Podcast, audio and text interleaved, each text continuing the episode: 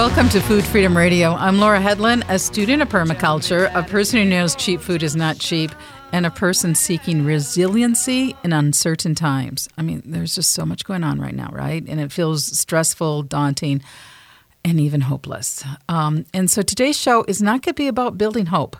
It's about building resili- resilience. Um, later in the program, we're going to be talking with John Evans, Assistant Director at Hennepin County Environmental and Energy Department. Um, you know, what if what if net zero became part of our building codes? What can we really do in Hennepin County and here in Minnesota to face the climate crisis in a very resilient and um, and just way.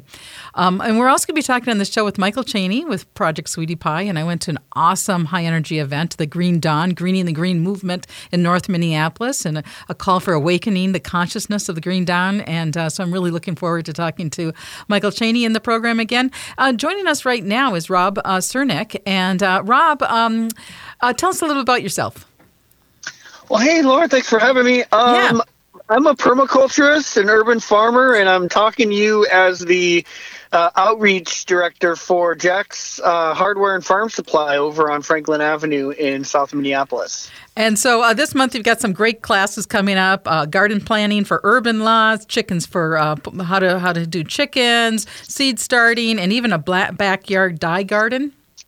Yeah, we've got all kinds of great stuff. You know, last year, uh, the Ace Welna over here got uh, new owners, um, Justin Wells, who actually, uh, we were talking a little bit before uh, we went on the air, but you and I and him all kind of have a pedigree together in uh, the PRI Urban Farming Program. So actually, this is 10 years ago that I did my certification. I think you and Justin, I know I was in the same course with Justin. I believe you were too. Uh, and here we are 10 years later. Justin and his partner Nancy have opened uh, the old Ace and turned it into Jack's Hardware and Farm Supply. And one of the big things that we want to do is provide education and help build that resiliency with our neighbors by providing resources not only in the form of really great products, uh, local or, or organic uh, companies that we're trying to partner with, but also offering classes like you were saying. So we've got some really, really cool ones coming up. Um, a big one for us, we're going to actually offer chicken certification starting uh, the weekend of March 16th. We're going to have a um, class you could come in, and I'm actually going to do the presentation of that in my capacity with my old uh, chicken business. And we're going to offer that again in April and in May uh, for folks to come in that are interested in keeping chickens. Uh, we're calling it Poultry for the Chicken Curious. We've also got some uh, a really cool one coming up on April 20th with myself and Stefan Meyer. And you might know Stefan's name. Uh, He was one of the founders of Growing Lots, which has been going on for uh, probably 15 years now uh, in various uh, areas here in South Minneapolis. And so him and I are going to do a class about growing uh, mushrooms, shiitake mushrooms and oyster mushrooms on uh, waste wood. So anything you'd possibly find in your yard when you're um, you know, doing cleaning or cutting trees down. Gus, you mentioned our dye garden one. I'm really excited about that. We're working with some folks you might be interested in talking to sometime, the Three River Fiber Shed, and they are doing uh, local fiber shed education courses. And so I'm partnering with one of them, uh, Maddie, to talk about uh, how to plant a dye garden. And then later on in the year, in June or July, we're actually going to do a hands on all day workshop and physically dye stuff using plants and different things we get out of our yards. And then for folks that are a little more interested in um, kind of the the DI in the DIY, we're going to have a couple classes with a good friend of mine, Britta Anderson, talking about uh, power tools. You know how to use power tools, power tool safety, and then she is an amazing. Uh, uh, woodworker, and she's going to give us a lesson later on in the year uh, in April about chainsaw safety. So that's really cool because I, I don't feel like I've ever had a chainsaw safety class here in the in the city before, and I know I, do, I know a lot of my neighbors have chainsaws, and I just want to make sure they're Well, and actually, I. I just I heard about someone in some storms that happened. They actually got um, injured using their chainsaw incorrectly. You know, they go out there and it was a hit their foot. I mean, it, it healed or non permanent damage, but that's really an important class. And so, how do people find out more about these classes? And I know there's a fee, but you also have some types of things if people aren't able to pay the fees. Yeah. You know, you can go to our website, jacksfarmsupply.com, um, and backslash events, and we've got a sign up form there. And yeah, we have a fee that covers kind of our administrative costs and the cost of our instructors and the, you know, time for doing it. But we don't want to turn anybody away. So we just tell people to, you know, email us uh, stop into the store. We'll make sure you can get onto that class. A really important free class, though, that I, would like to mention. We're going to be actually offering uh, Narcan and naloxone trainings wow. in the store uh, partnering with the Steve Rummler Foundation. Um, and so we're going to have classes starting March 30th uh, where people could come in for an hour, learn how to use this life saving opioid overdose reversal drug, and be able to go home uh, with a kit. Um, our neighborhood over here, where we're at, uh, just like a lot of places, we felt the ravishes of. Um, of the opioid crisis and i think part of you know growing community and bu- building resilience in our community is just making sure that we're taking care of some of the most vulnerable amongst us. So we really encourage people that are, are um, you know wanting to to be part of this life-saving network of of neighbors that have narcan to uh, check out our classes there too. And like i said those will be free and you'll get to take a kit home with you. Wow that's really powerful. Uh, rob um, czernik so I want to step back a little bit because I find living in me right now is just a lot of fear and a lot of like, I don't know if we're going to make it out of it. And, and uh, and you know just so much between Ukraine and the climate report and just you know just the functioning every day today. And I mean, I uh, how how are you feeling right now? I mean,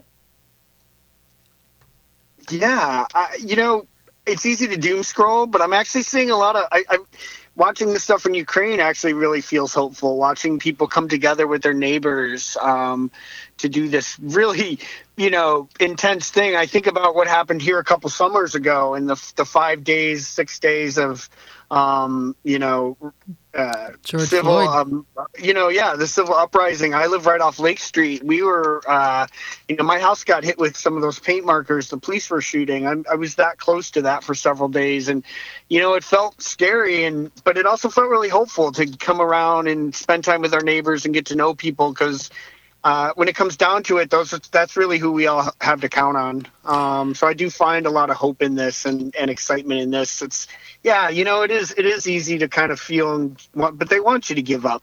they want you to feel hopeless, and so we need to, you know, it's things like this, Laura, that you're doing that really are going to provide us with some resiliency and some ability to to weather this. And they, you know, they say it's you don't know how good a cup of tea is until it gets into hot water, right? I'm going to in the next second uh, next segment. I'm going to be talking with Michael Chaney. I went to this awesome event, and and one person said at that event, you know, how do we live with subconscious in subcon- How do we live in our subconscious with love in our hearts, which I think is our natural state. You know, yeah. humans aren't yeah. all that different than dogs and chickens and other beings, right? We're we're just we're just animals trying to function in this world, and so um, I don't know. Do you have any comment on that? Yeah, I, you're talking about that. You know, there's a great uh, thing you want to look into is the Council of All Beings is sort of this uh, ritual that people will do where you you actually counsel and represent the different uh, the different parts of the wildness around us. Um, it's easy to live in the city and kind of forget that it's everywhere, and that's that's why I love to garden, Laura. That's why I love to get my hands dirty and and get that sort of the best antidepressant is in the compost, right? Is in the soil, is between your hands and and that's yeah, exactly I, I, yeah that growing the future and uh, and and and, and yep. the mental health benefits of being in the garden yep. and and also having yep. this relationship with the natural world that climate change yeah. is a it, it, it's a uh, well what is climate change well, you know, nature's always in flux, and I think we could look at it as we can we can say doom and gloom, or we can figure out how we can uh, slow it down. I don't think we can reverse it, but we can definitely learn to adapt, and we can work from the ground up. This is a great opportunity for us to sort of, you know, when you have these vacuums that exist right now in this you know multifold kind of crisis that are happening but you've seen you know I've seen some really amazing things of mutual aid come together. Right, I, I feel so much hope because I, I saw it during the George Floyd stuff, and, and you're seeing it happen in other places. When when crisis happens, people want to do good, Yeah, yeah. When crisis happens, people want to do good. And so, Rob Czernik, um, encourage people to check out your classes. And again, what's the website they can look at? Well, you can check us out at Jack's Hardware and Farm Supply dot com or just Jack's Farm Supply. We're the old uh, Ace on the corner of 22nd and Franklin in the beautiful Seward neighborhood in South Minneapolis, right across from Pizza Luce and Seward Cafe and all that good, beautiful stuff on Franklin Avenue. So we'd love to see you. Laura, we're going to have a block party actually in May, oh. the weekend after Mother's Day on Saturday. We're going to have a uh, some music and a little garage sale and all of that stuff. So we hope that uh, your listeners come out and join us for that too. And that information is all going to be on our website. So. Well, thank you so much for joining us. We're going to take a break. and we come back, we're going to be talking with Michael Chaney with Project Sweetie Pie and about the dawning, the green dawn about to emerge because we're going to make it emerge. You're listening to Food Freedom Radio on AM 950, the progressive voice of Minnesota. Let me tell you what I know. Hey, Jude, don't make it bad. Take a sad song and make it better. Remember. To Welcome to Food Freedom Radio. I'm Laura Hedlund, a student of permaculture, a person who knows cheap food is not cheap, and a person seeking resiliency in uncertain times. And uh, very happy to have uh, Michael Chaney joining us again from Project Sweetie Pie. Welcome to Food Freedom Radio. Welcome. It's always a pleasure to have a great conversation, as we always do, Laura, whenever I'm on your show. Yeah, it's always fun. So let's start with a poem. You want to uh, read one of your poems? Well, you know, um, I'm the f- uh, founder, executive director of Project Sweetie Pie, and so I would be remiss if I didn't bring to your listening uh, audience kind of my opening salvo. North Minneapolis is going green. Give us a call and learn what we mean. Where once lie urban blight, now sits luscious garden sites, gardens without borders, classrooms without walls, architects of our own destinies, access to food, justice for all. And now, like sweet potato vines, our missions and goals all intertwine. And then I'll just quickly segue uh, from that, Laura, to a piece that um, I wrote some time ago uh, in response to Glasgow and the um, work that was done on global warming, climate change, because we can't just talk about food as an isolated kind of singular approach. Uh, we have to really think about urban farming and uh, local food production as part of the tools in our toolbox. So, this is a piece that I call the fork in the road. I'm afraid the world doesn't stand a glimmer of, no, not even a small sliver of a chance. Unfortunately for our children and their children's children, life as we've grown to know it at this rate will never ever last. If we don't step up and embrace the obvious, the monumental task of correcting the egregious mistakes and blatant disparities of our troubled past. The ultimate question we're all being essentially asked is how much longer can the planet seriously last when our rhetoric and our subsequent actions clearly clash? If we're not even willing as human beings, global inhabitants, to clean up our own pathetic act. COP26, quit wasting time and let's get down to earth. Get down, get down with it. Global solutions, the power, it is in our hands. So, a lot there. And um, I was so happy when I went to this event on Monday, and we're going to hear more about that. And you got another big event coming up on May 21st, so we can talk about that. But that first poem it was that you read, that you've been saying a long time, a lot of the young people in the audience were also reciting it right back. This potato vines. What does the potato vines? What does that recommend? What does that point to? Well, you know, we know that if you plant a cucumber or if you plant a, a, a, sweet potatoes, you know that ultimately that it becomes a large kind of interrelated, integrated system.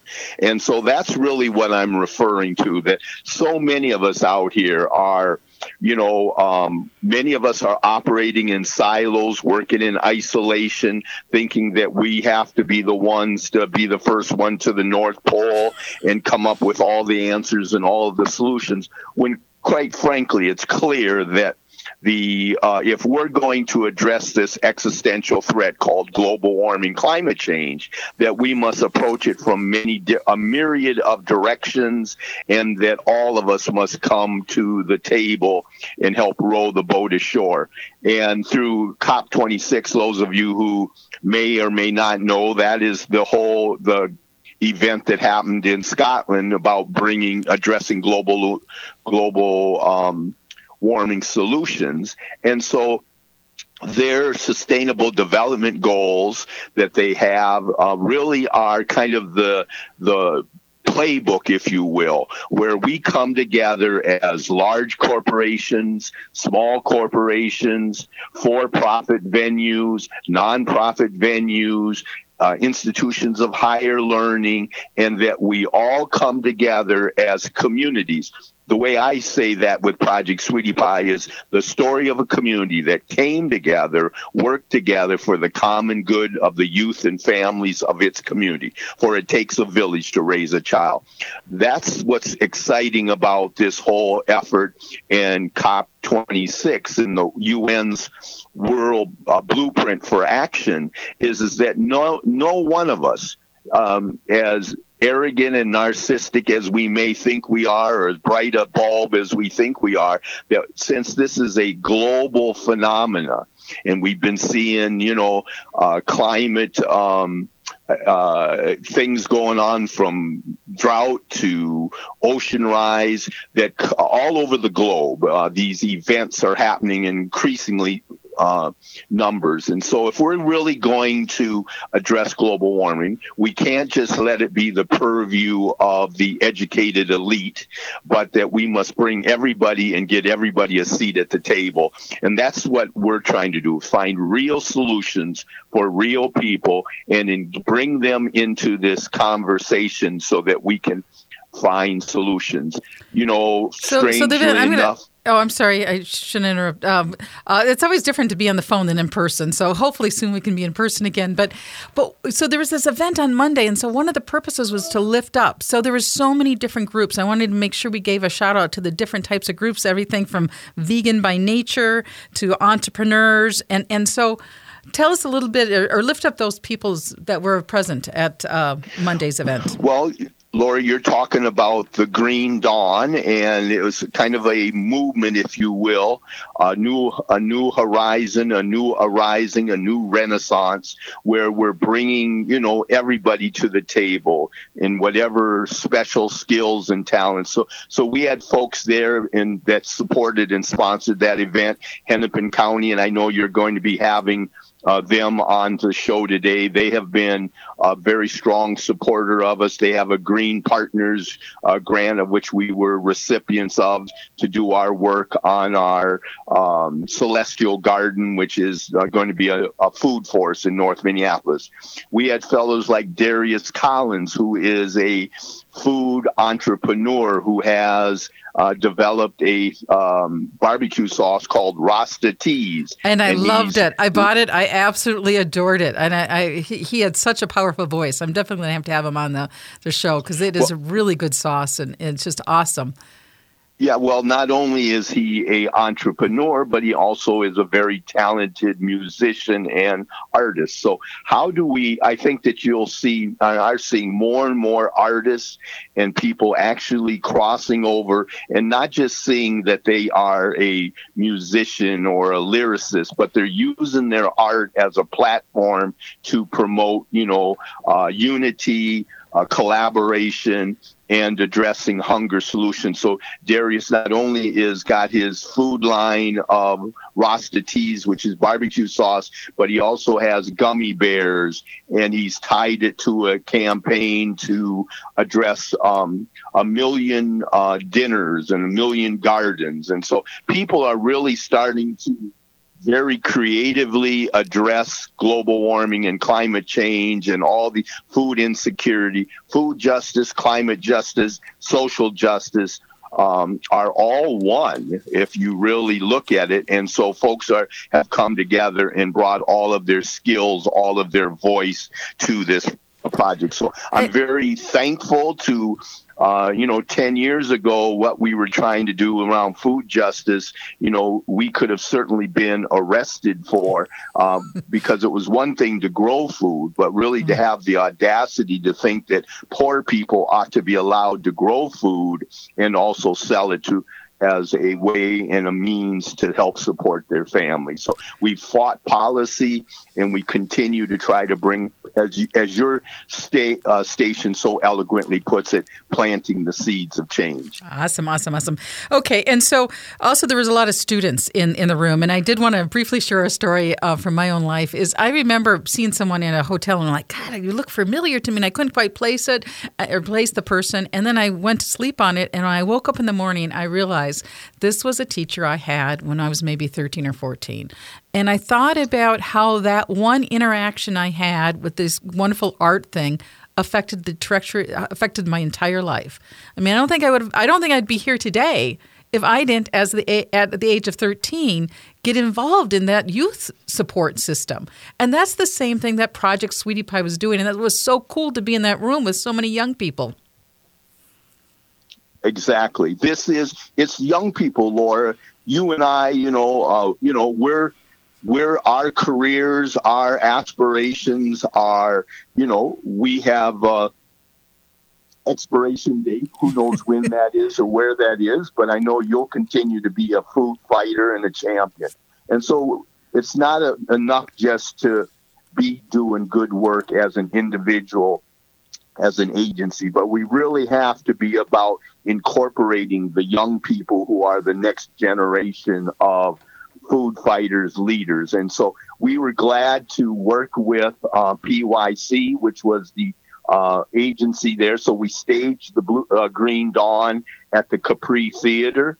Uh, we want to create a um, a, a annual or a, a, monthly event that brings young artists to the table to uh, bring their messages, give them voice.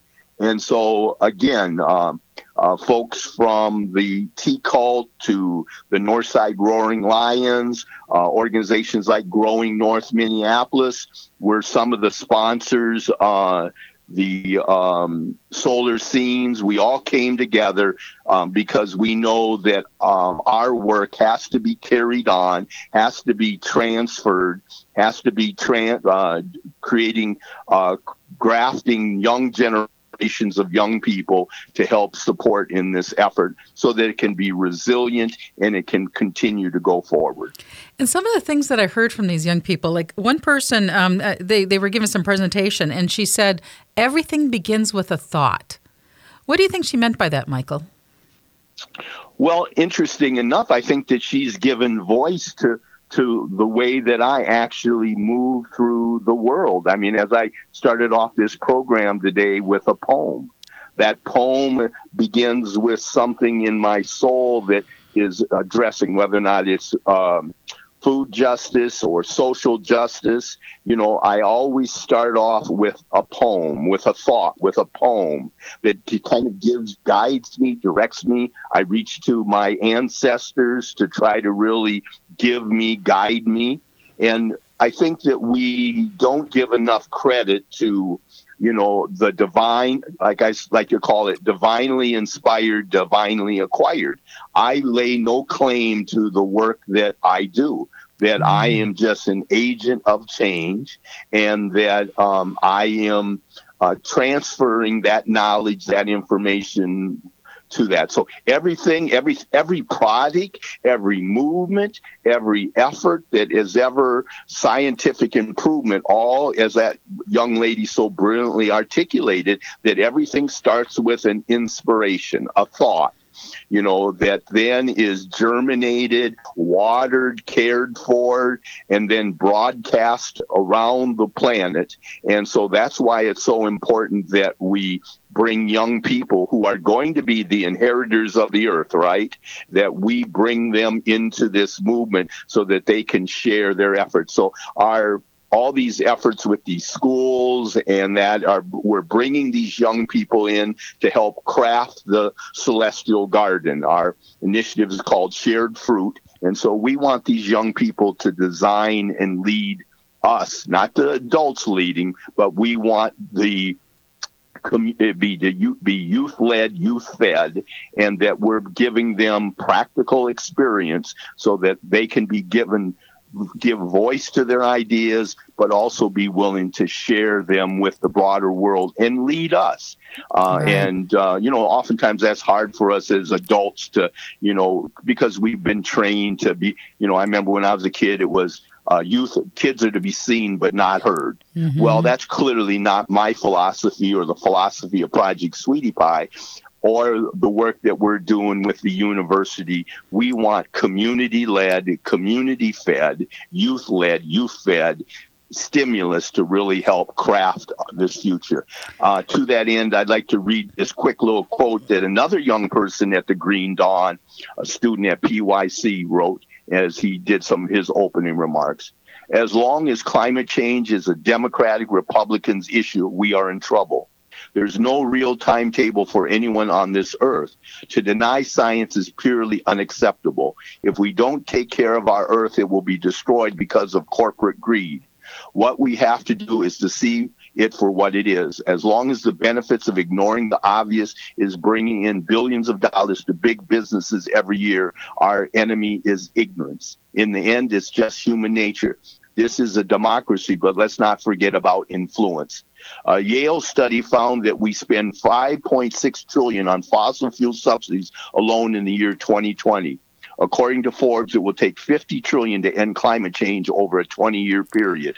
I'm not that much of a math guy myself, but even I know that 5 trillion a year alone on fossil fuel subsidies would be the amount we need to stay on pace with the plan to have climate change for good. But until this is a popular statistic, we will only get worse and the enablers' pockets will only get fatter while life on earth will continue to get shorter. You know, it's um, up to us as the youth to educate and execute for generations to come. So we're sharing the stage, we're sharing the mic, we're bringing people who have been left out of the environmental movement and we're trying to urge them to come with down to earth practices like um, these forums that we're staging, the forum that we're going to stage on May 21st, the environmental green zone environmental summit. We want to bring everyday people to this conversation so that they can come up with creative solutions to global global and warming, un- climate Unfortunately, Michael, we're going to have to say goodbye here soon, and we're going to have so we have time to talk with Hennepin County. But I wanted to make a couple comments. One is we've got to get our own show one time.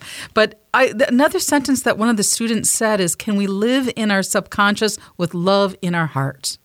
And you hmm. talk about those vines and how we how we live with that hearts uh, the, the, hearts in our subconscious and that how we um, you know wake up to a different way of being in the world that incorporate that that is humble to the nature and to other uh, life. Right. How right. do we do, how do we humanize the environmental movement and realize that we're all environmentalists, whether or not we know it or not? We're either good stewards or poor stewards. We want to educate, inform, inspire people to be uh, to help us in this struggle to uh, the uh, and save a planet in peril. Well, um, Michael, there, there's I, there's never enough time to talk with you. I'm going to do another shout out for the Green Zone Environmental Summit, which is going to be Saturday, May 21st, so we can get that. Um, we're going to take a break, and when we come back, we're going to be talking with John Evans, the Assistant Director of Hennepin County Environmental and Energy Department. Thank you so much, Michael Chaney with Project Sweetie Pie. All right, thank you. Thank you.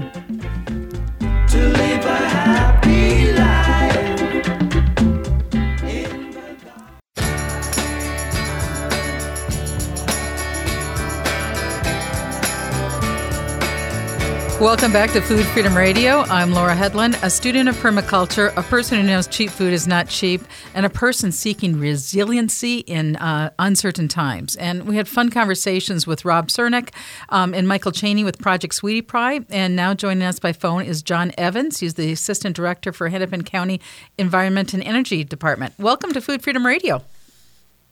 Uh, hi, Laura. Thanks for having me on. Thanks. So, uh, well, tell us a little bit about yourself and your background.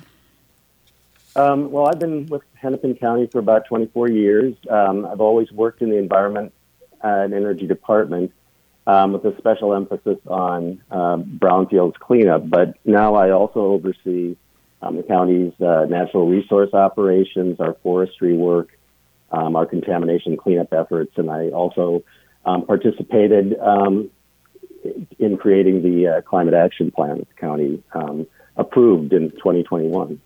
Yeah, and I did. I did uh, look over that climate action plan, and uh, our listeners can go online and read it. Um, where would they find that uh, climate action plan? Uh, if they go to the Hennepin County website, which is www.hennepin.us, and then uh, do a search on climate action, um, there's a then that'll take you to our climate action page, and they can pull up the plan or or see a summary of what we're talking about.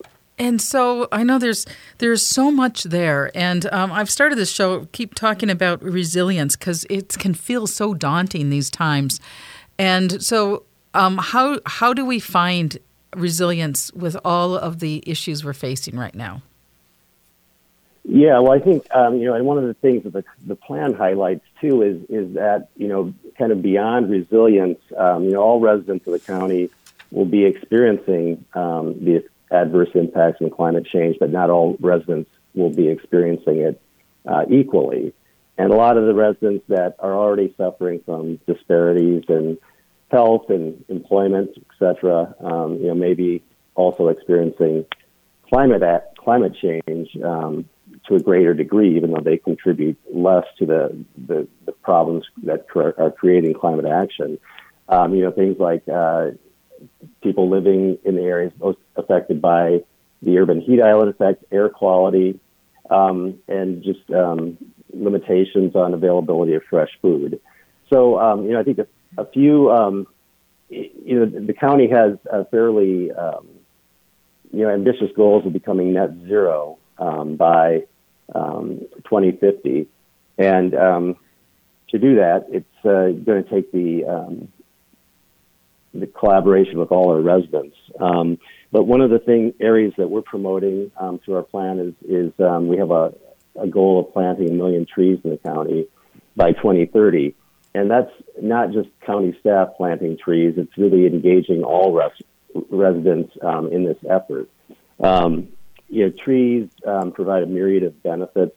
Uh, you know, they improve air quality. They provide shading that can counteract the urban heat island effect um, and and so we're we're we're embarking on an effort just to raise awareness of um, among residents of the value of trees um, through through outreach efforts and, and through events.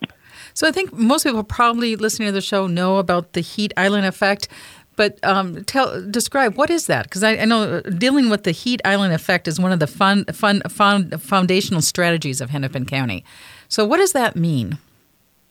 Uh, well, it's it's it's kind of a it's an effect that really is prevalent throughout all major cities. Where as you approach the uh, the core of a city, um, you have a greater concentration of buildings, impermeable surfaces, surfaces and unfortunately, uh, a lack of a, a decrease in vegetation, especially trees. And so what you have is you have a um, a density of surfaces that reflect heat back uh, into the atmosphere. And the net result is, is that uh, the temperature and humidity in the core areas of cities, um, particularly in the summertime, can be significantly higher than outlying areas. That, and that can obviously lead to heat stress um, and a variety of health issues. And we're losing our urban forest. Right. You know, and when I when we talk about a million tree goal, um, unfortunately, due to the effects of emerald ash borer, that's really just allowing us to break even there because there's, you know, there's over a million tree ash trees in Hennepin County alone, and, and most of those will die from emerald ash, emerald ash borer. So um, we really need to be proactive in replacing those trees and where we can improving the canopy. And so let's talk about practical things people can do in their home. And so there's a lot on um, uh, protecting natural resources, and people can go to like cleanwatermn.org.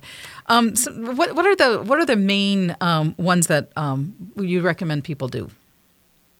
Um, well, I'm, I'm going to um, sound like a broken record here for the first part of it, but part of it is plant plant a tree. It's one of the most impactful ways that residents can participate actively in promoting climate action.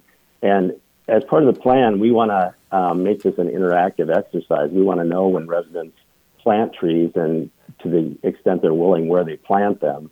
And um, you know, I think we're going to be working on getting together an interactive website um, to promote that. But you know, in the meantime, if you're planting a tree in Hennepin County, um, email us at trees at hennepin.us and we'll add it to the list.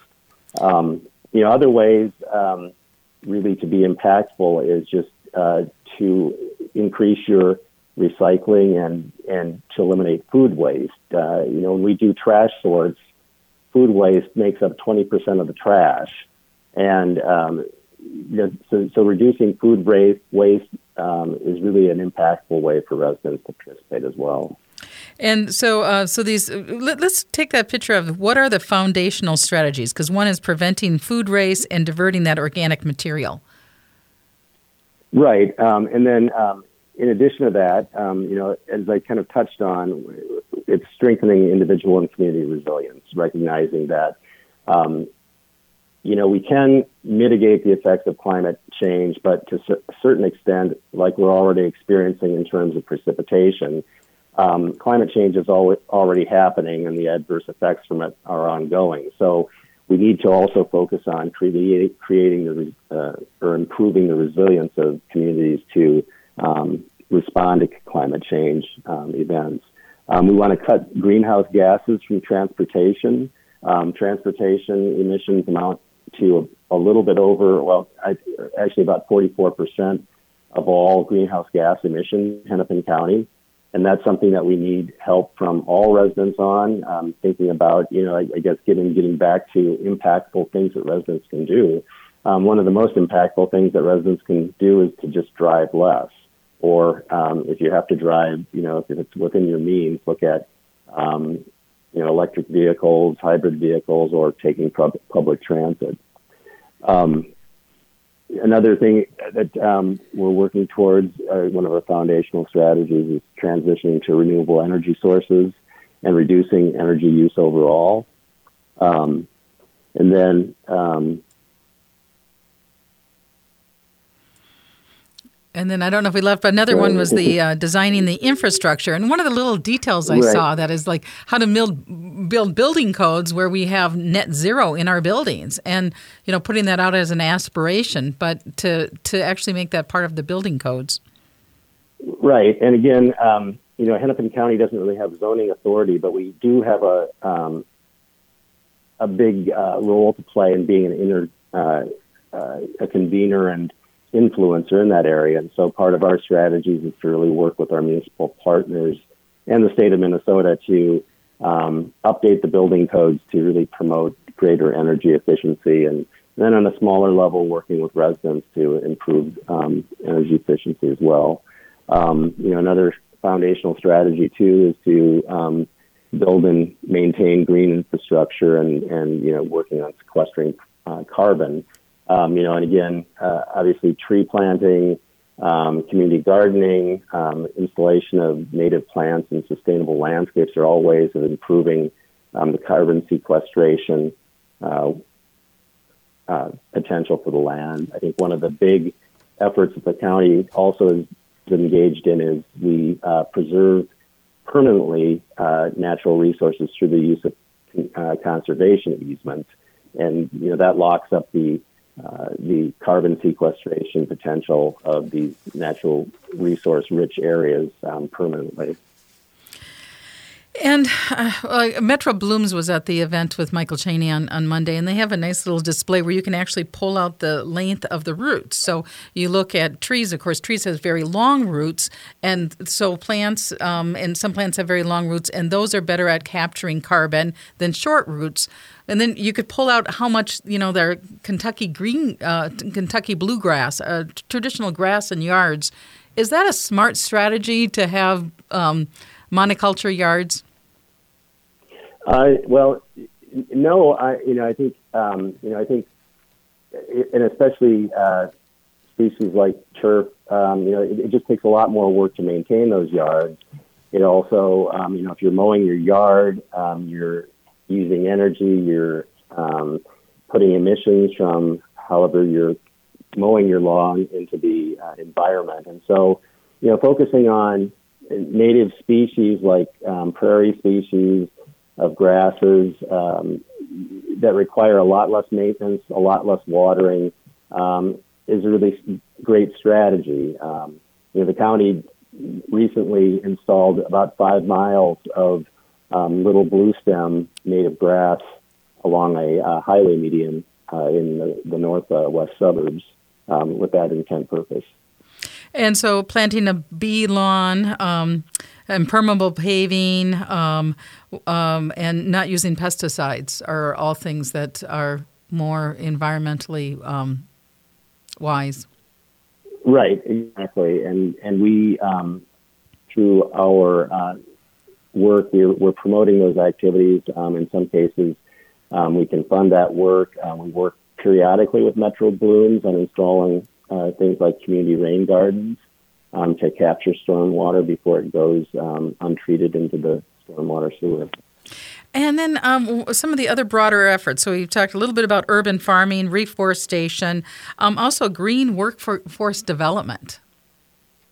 Right. Um, you know, I think um, what we're seeing through our work is, is that, um, you know, for example, with, with green infrastructure and planting trees, um, those are n- not always so expensive to install, but they uh, are can be expensive to maintain, and sometimes that's a major barrier to that. And also, um, too, it's uh, maintaining those structures are, are great entry points into um, careers in the environmental and natural resources field. So, um, in an effort to promote that, um, we've got a couple of different pilot programs that we're launching.